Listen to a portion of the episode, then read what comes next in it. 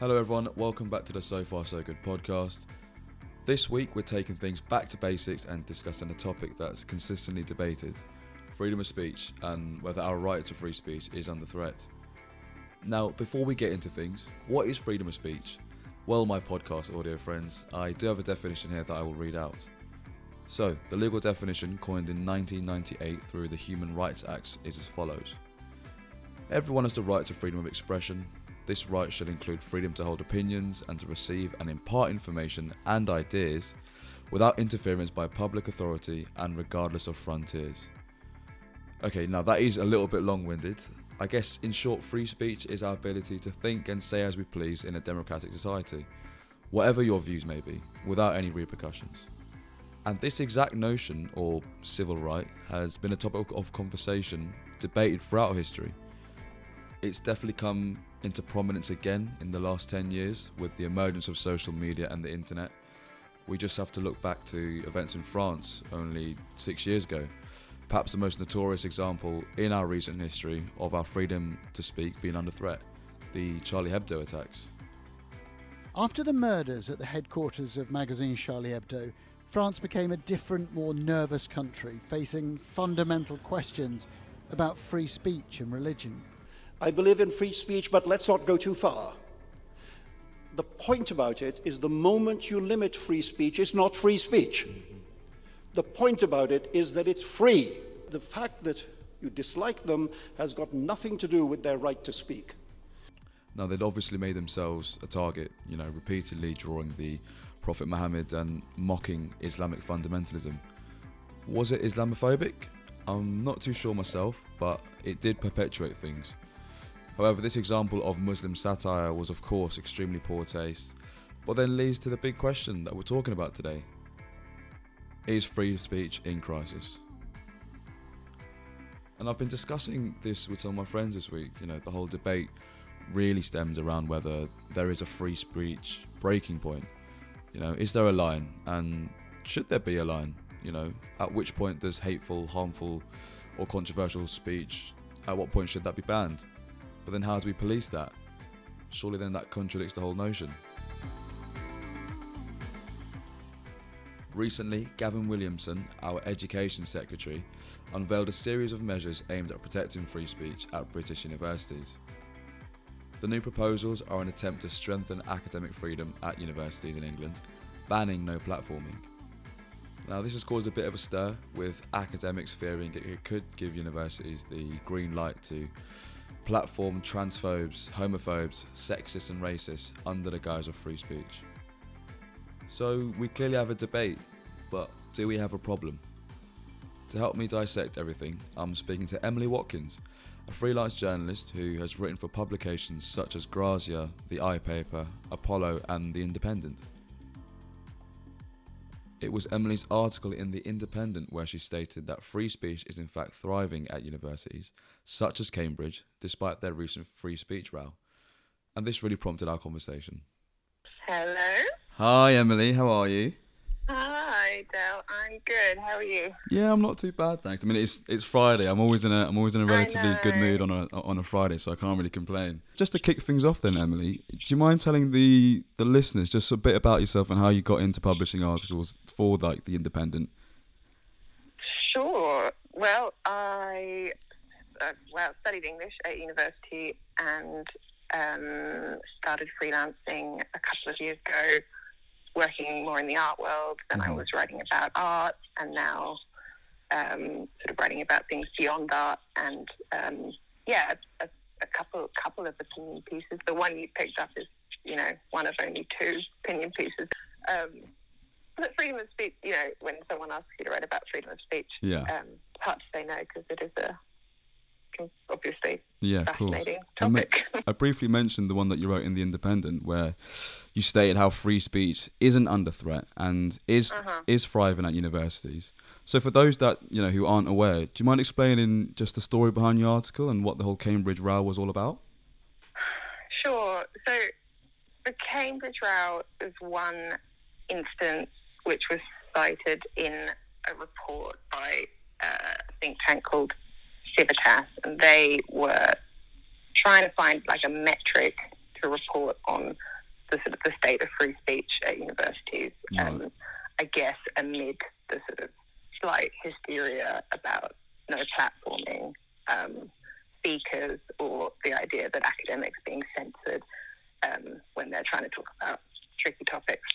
Mhm. Um, and so um, the that report by Civitas puts universities into one of three categories, like a traffic light. So green is, you know, great. You can say anything you want. You know, friendly. I think they call it. Okay. Then the amber's like freedom of speech. You know, could be better. And then red was, you know, we've got a problem. And then, uh, and according to that, uh, according to those metrics, not very many fall into the green category. So basically, the report, you know, is coming out with the conclusion that freedom of speech at British universities or universities in the UK is not not great. Mm. Um, the Cambridge row that I'm talking about in Mhm. the article um, was about Sir Ronald Fisher, who was a fellow and then a president at one of the colleges in Cambridge. And after he died in the 60s, um, I think in the 80s, they put up a sort of special commemorative There's a window, window, wasn't it? Yeah. for him. Mhm. Yeah. Um, and uh, then much more recently objected to the, the window that had been there for a while and eventually the college decided that they would take it down. Mm.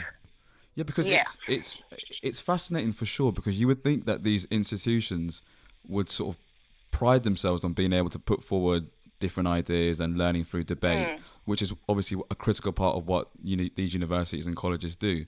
But what was it specifically about um, Dr. Fisher's legacy at you know one of the world's oldest and most respected institutions that caused these students to sort of take action? Really. Well, there's a good answer to that, and it's um, that he was a eugenicist. And he wasn't, you know, a sort of closet eugenicist. Mhm. He was the uh, founder of uh, the University of Cambridge Eugenics Society. Right. Okay. you know, it, uh, it's not like going through someone's archives and finding an off-color comment. Comment, you yeah, know, of I think course. I think eugenics is, is something that you would hope most people, Yeah.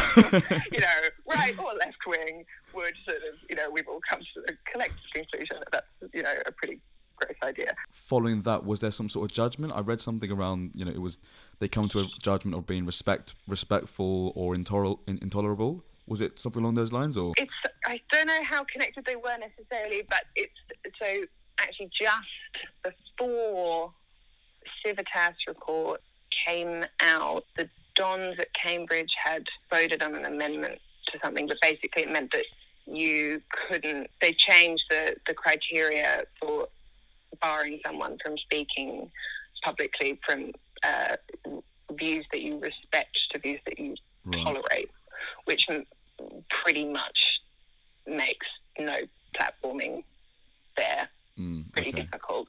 So that you know that was meant to be a sort of victory for free speech. You know that we don't have to respect everybody's views, Sure. but we we do tolerate them. Um, so yes, that was the that was the update so then there.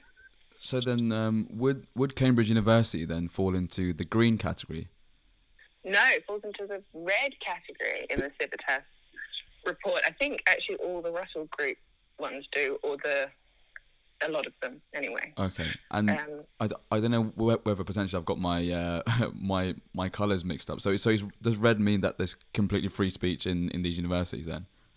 I know red is bad, Oh, bad okay. free speech. Right, I see. Yeah. Um, so most, yeah, most restrictive. That was for, yeah, red. 48, 48 of the universities, which is thirty five percent, including the three highest ranked. I'm just looking at the report. Three highest ranked universities. Interesting. So, yeah. So, if I equate what's um, what happened to Ronald Fisher, for instance, to Mhm. to what's going on today, so cancel culture is so rife within our society at the minute. Individuals who achieve so much, and you know, hmm Ronald Fisher, whi- whi- whichever sort of um, side of the spectrum that you find yourself on, um, you can argue that what his work was, uh, you know, a pioneer, not a pioneer, but as in it was something innovative in, in his field of study, right? And him Yeah. him being a Cambridge alumni and, like you said, a president of the was it a president of the college that he I was? think or? so. Yeah. But Yeah. you know, people like that are often persecuted for their beliefs. So does this ultimately undermine the notion of freedom of speech? I think the the window example and then cancel culture. hmm I think I think like the it's a bit like the, the taking down the monuments, you know, the the Colston statue and stuff. I don't. I think you know a commemorative window memorializing someone, you know, is is a bit like having a statue of them in a, Mm. in a you know public square. It's not. It, it's more like retracting a sort of enormous accolade, isn't it?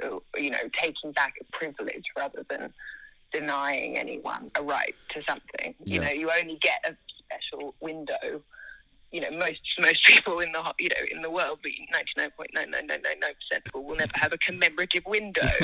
you know, Exactly. and that, yeah, that is not a fundamental right. I don't, I know, Yeah. it's not like sleeping, eating, freedom of speech. You know, to the right to have a, Because in this case, window. Yeah, because in this case, he's been glorified for his, uh, for his, uh, you know, his work on eugenics, isn't he? And Well, um, yeah, all statistics. You know, he wasn't. Yeah, I'm not sure what the window was. You know, I think he was in the stats Mm. department, but you know, I'm not an expert. I don't know if it was we love eugenics window, Yeah. but nonetheless, it was a window to a man who who who was pretty keen on it. Uh, yeah, I think cancel culture and and the things like you know taking down taking down a window which is saying this person is really special. We respect this person more than almost you know it's- he's in the upper upper echelons of the people we respect is quite different. You know, yeah, rather than course. someone saying something stupid or gross or whatever on Twitter and then having their lives ruined. That's just a different question, I think.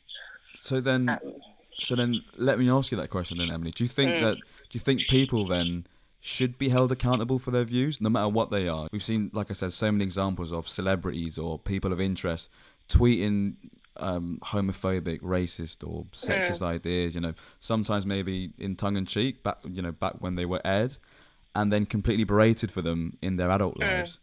Is that right? If we're talking about people should be able to view their opinions and not judged for their past, in a sense. I mean, you know, you're not going to, I don't know if we're ever going to get to a point, or if we should get to a point where one doesn't get judged on their opinions, even if you get judged, you know, judged in a, in a good light, you know, we, we're all going to have opinions about opinions. um, but the, I think, I mean, I do, I think it's a sort of case by case thing, isn't it? And my version of what ought to be out of out of line and out of the question is going to be different to someone else. The the stuff that makes my toes curl or Mm. makes my blood boil is going to be, you know, I don't know, that's Jordan Peterson. you know, I don't think I don't think what he says should be illegal, but I Mhm. do think it's stupid, and I reserve my right. You know, if he's allowed to say that women are chaos and men are order, then Mm. I think I must surely be allowed to say. I think that's stupid, but it's the hang drawing and quartering, isn't Mm, it, of, yeah. of people? And and I, I mean, it's a case by case thing. I think shortly. um, but again, it's subjective. My version will be different to someone else's version. I think we probably have to make. You know, there's something about the internet. It's there. You can revisit it. You can replay the video. You Yeah, can exactly. retweet, thing, dig out it? the tweet, and it's there in black and white in a way that you know something stupid you said at a dinner party. No one would quite be able to remember. You know, ten years later. Um, and so, you know, it's a different arena. Someone who says something stupid on Twitter, Mm. we, uh, you know, we all say stupid things, don't we? And however angry it makes you, we maybe have to be Yeah. a little less ferocious. Um, because because we all we all do it. You know, nonsense to say for anyone to say I've never said anything offensive. Yeah. Exactly, because I think with the whole cancel culture um, phenomenon, it doesn't really Mm. give, for me, it doesn't really give anyone room for growth. You know, because I think back Yeah. to, I'm sure people that be that will be listening to this will have friends of friends, or they'll know people, or they themselves will have been on Twitter or Facebook. You know, when they're 14, 15, talking talking all sorts. You know, and then if you look at yourself in you know six, seven years later, and it doesn't give yourself that growth to actually understand that X, Y, Z is wrong for you to say. But I feel like what you said Definitely. leads very nicely onto my next question. So hmm you mentioned in your article um, that Mhm. freedom of speech is a fundamental right of being human. Mm. So is is freedom of speech absolute? And if not, where do we then draw the line?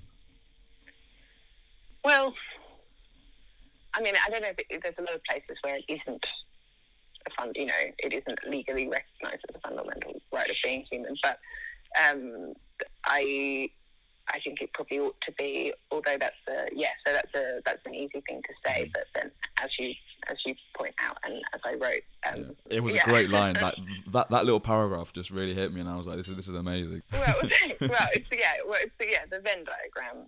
My freedom to insult you infringes on your freedom not to be insulted, doesn't it? And like this is just what the world is made of: is Mm. people trying to balance these conflicting freedoms and try and work out where the scales should rest. What Civitas was doing was interesting because these are really abstract notions, and you know, uh, like you know, like my definition of offensive will be different. My definition of freedom of speech will be different. I don't think no platforming is contravening freedom of speech. Someone else will disagree with me. So it was interesting the way the Civitas was trying to find a metric for it. Mm. You know that we could agree on, agree on a measure for it. You Yeah. know, but there are there are checks and balances for it, and there are limits to freedom of speech because there are instances where speech moves beyond the realm of legality. Into Yeah. harassment or or libel or yeah, hate speech, Yeah. and all of those things are in a legal class. Mm. Yeah, because Um, that's where the whole sort of argument and this whole debate sort of stems from, Mm. isn't it? Because Mm. hate speech becomes a pillar of free speech, and then subsequently, what is then acceptable as free speech? That sort of becomes a matter of opinion, does it not? So I mean, yeah, um, well, yeah. I mean, I'm sure, you know, remember that guy at the in the video of him storming the Capitol, the guy in the Viking helmet. You know, like he would, Mm. yeah.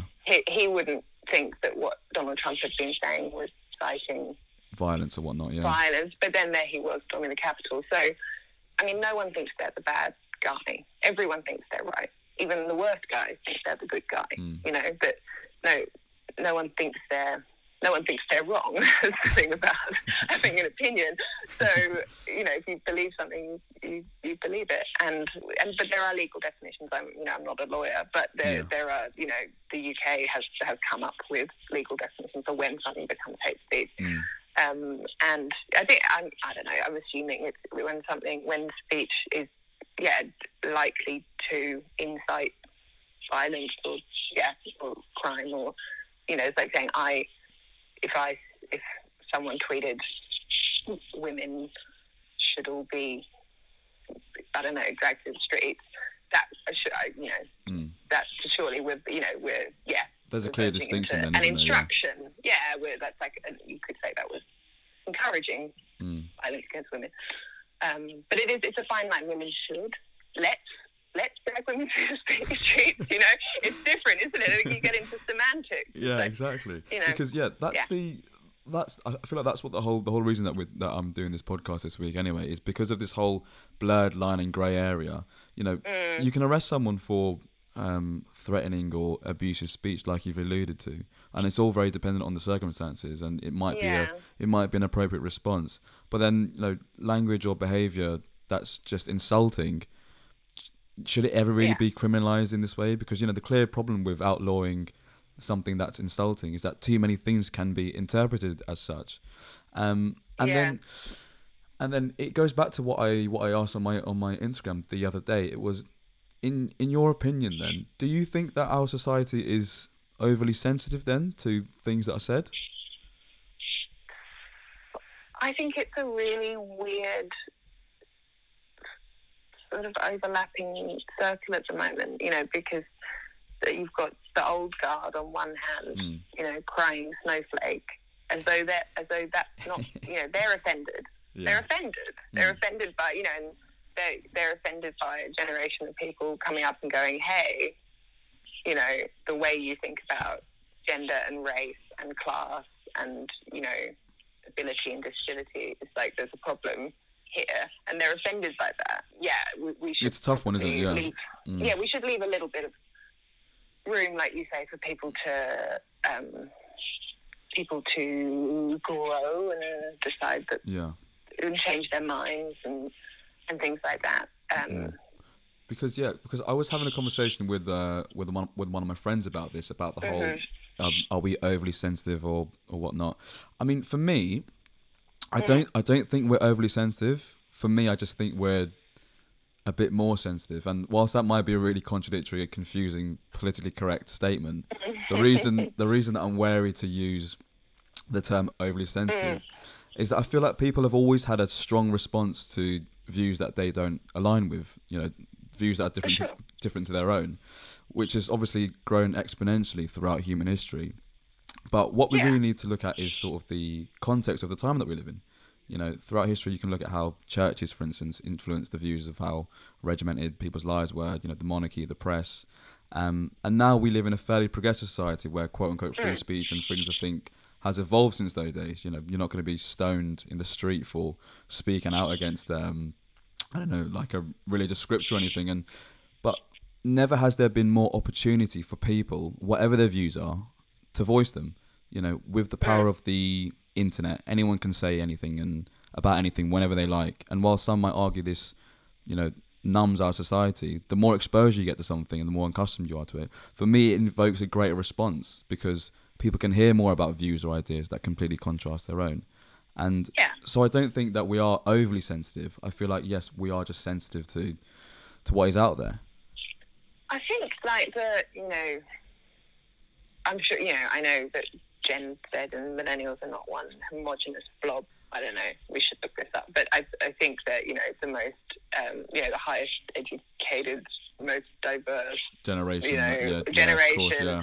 You know, and the things that I think when you see this conversation happening, it's, there's this idea that you know we're like we're super woke, right? Yeah. That word, um, and and I do think you know in this in this whole freedom of speech thing, like there are a lot of I mean, but here we are, subjective, right? And look, people would disagree with me, but there, I think you know the whether or not that gets a bit ferocious sometimes it's coming from from I think it's coming from a good place. And it's about ah, white people are going to be fine. Men are going to be fine. Like straight people are going to be fine. Mm. like if we if we stop inviting them to round tables for a bit you know like the world is built by white men Mm. and straight white men and so you know if we sort of hand the microphone over for a little bit and it looks like you know, you're hearing more from one side of the table than another for a bit. You know, we've got 10,000 years to make up,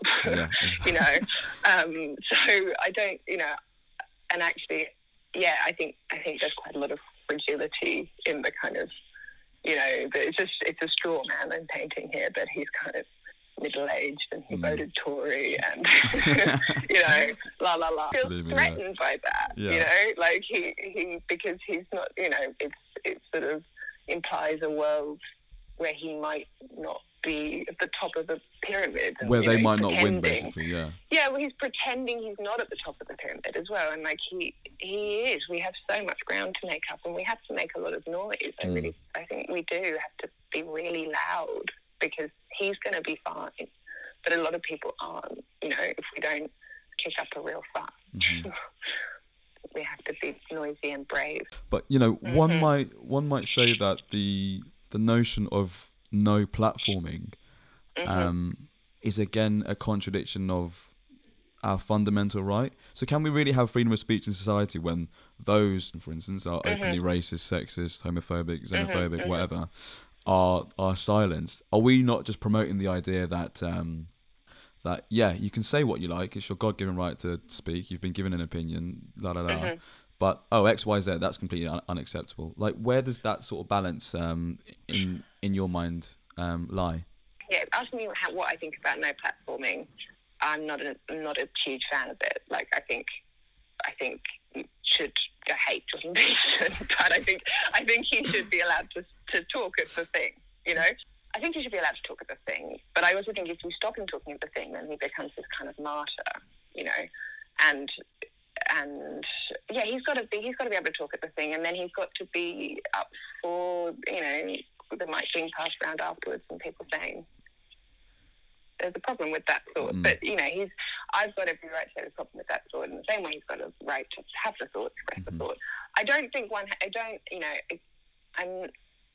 No platforming is funny because a platform again is is like an enormous privilege when a platform is not like you know if you if you uninvite Nigel Farage, there's nothing stopping him having that you know standing on a street corner and saying it or like saying whatever he wanted to say Mm. that was problematic to his mates at the pub. There's no so he is free to speak. It just doesn't you know. It, maybe it's bad manners to uninvite someone, Yeah. but I don't know if it's contravention of freedom of speech. But then, having said that, I yeah, I think it's maybe counterproductive, and you know, yeah, let Yeah. him let him talk. because Um, yeah because for me emily like the the whole freedom of speech thing is it's all to do with um the equality of being heard but then when it becomes Well, yeah, when it comes to racism sexism and um Mm. xenophobia you know hi- hi- you know homophobia whatnot that's intolerably wrong because you're denying people um equality aren't you because you're creating a hierarchy of human worth which causes serious harm to to the people that you're targeting when you say something sexist or racist or homophobic, you mean? Yeah, you're contradicting Sure. the, the whole notion of free speech because free speech should be you should be allowed to voice your opinions and voice your views and everyone should be on the same sort of level playing field in that sense and then when you voice those sort of opinions that are racist sexist or whatever you're completely undermining that whole notion and you know some well, people yes, yeah. I mean, I think this is probably where, like, you know, where the, where where it gets sticky. Not that Mm. I disagree with what you're saying, but like people's people's definitions of what is homophobic or what is, you know, I've had lots of conversations with, you know, sort of nasty men at pubs. And they're like, no, no, I totally respect women. It's just that. You know, I Mm. don't think they should have jobs or be able to read. Mm. and so, you know, so I totally respect you. I just don't. But the, you know, and I don't. sorry i don't I mean to mean- laugh but No, it's funny. No, I'm, yeah, I, I, it's meant to be funny. Yeah, um, but you know, and I don't know. I'm sure you've come up, up with similar things, and of course, it feels. You know, course, yeah. fundamentally, what that person is saying is like, yeah, at the at the very very root of that is like, I don't I don't respect you. Mm. you know, even if it's just like a like a bad joke, that's the that's the implication. But then this is probably where the Twitter pile-ons come in, Mm. isn't it? Like, you know, I can't speak about homophobia or racism or you know or um, ableism, but you know, I've had plenty of tricky conversations um, about about womanhood in my time, and yeah, I don't. ho- However, however fundamentally undermining those conversations are and those opinions are, I don't. I still, I don't think they should be illegal. Hmm. I don't. and I mean, it'd be nice if they were, but like, I, I don't know how. It's not workable, and I don't. I don't. it's yeah then, you know- it, it'd be very hard to implement into into a, a western society Yeah. sort of thing Yeah. yeah And then you know, then there'd be an equal and opposite, and then I couldn't say things like, you know, why do men keep starting podcasts? That kind of thing. Is that that a- would be me? Is that know? is that a slight dig towards my my uh, my podcast, Emily? Yeah, yeah, yeah. I saw a I saw someone sent me uh, someone sent me a hilarious tweet the other day. They sent me uh, it was uh, something along the lines of why don't men just go to therapy and why do they start podcasts instead? it's a classic. Literally, and I I don't know. I felt Why? I felt I felt you attacked, but I mean yeah. I felt attacked, but I didn't really know how to yeah, like I didn't really know how to how to come back from that. But I mean, it was a it was a fair point if you're if you're raising it as well. Um, it's a classic. It's been floating around the internet for a long time. I definitely didn't come up with it. Yeah. Anyway, Um, yeah. yeah, I did have uh, I did have one last question for you. Oh, yeah. Um, Cool. My, my last question is um, is along with the with the whole title and theme of this uh, of this episode. Mm-hmm. Is is free is freedom of speech in crisis in your opinion? Um, no, I don't think so. I think you know the Gavin Williamson has got a sort of a, a bee in his bonnet about it, and it's quite a good distraction from you know COVID, uni, Mm. car crash. Um, I don't. I don't think so. I, I mean, we we have to keep an eye on these things. You know, we have to. We have, and it's good to have these conversations. And you know, it, it's a bit like you know the difficult conversations we're joking about making illegal. You know, Mm. that's how you get places. We have to keep an eye on it, and I don't mean it never will be. You know, it's fine. That's never like look at it again, look at it all the time. Um, and you know, I haven't been at university for, for years because I'm a thousand years old, so it might be, you know, maybe maybe things have changed. Um, Mm-hmm. but it, it was in a sense, it was in a sense I had, and I I think, yeah, there's a the the illusion that freedom of speech is being impinged upon by people um, having people being exposed to other people's freedom of speech. You know, I think that's just freedom of speech working. Mm. You know, rather than not working.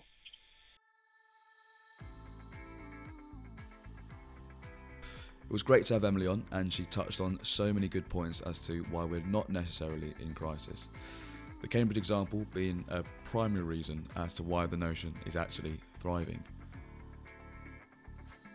What constitutes free speech will always, to some degree, be a subject of controversy and speculation. It's a bit of a grey area, and it becomes subjective in many instances. Like Emily alluded to, whether you agree or disagree or find something deeply offensive or not, this will always vary from individual to individual. For me, hatred and words inciting violence just don't have any place in our lives. Debate and difference of opinion, diversity of thought, they're all fundamental in a modern democratic society. I, for one, don't believe that we're in crisis. You know, while some of you might disagree, for me, anyone and everyone is entitled to, to their opinion, to say whatever they want to say. However, using hate speech just only undermines the validity of someone's argument, and yeah, it's just got no place in our society. I'll leave you with a uh, with a quote actually, well, uh, a little clip from one of Ricky Gervais's interviews on free speech. Um, I feel like it summarises our, you know, this whole podcast episode quite well. it's a really weird thing that there's this new trendy myth that people who want free speech want it to say awful things all the time. This just isn't true. It protects everyone. But the two catastrophic problems with the term hate speech is one, what constitutes hate speech? Everyone disagrees. There is no consensus on what hate speech is, right? And two, who decides? And there's the real rub, because obviously the people who think they want to close down um, free speech because it's bad uh, uh, are the fascists. And what never should be in place is that you mustn't say something that someone somewhere might find offensive because someone somewhere will find everything offensive. And as I've said so many times, just because you're offended, it doesn't mean you're right. Thanks for that, Ricky. Well said. Um, and yeah, nothing like a bit of copyright infringement to round off this week's podcast. Uh, thank you again to Emily for joining us on this week's episode. Uh, really enjoyed speaking to her. Check out the article in The Independent for yourselves. It will be in the episode description as well as how to read more of Emily's work. I definitely recommend you all to do so. She's great. And yeah, thank you all again for listening. I shall see you all next week. Goodbye.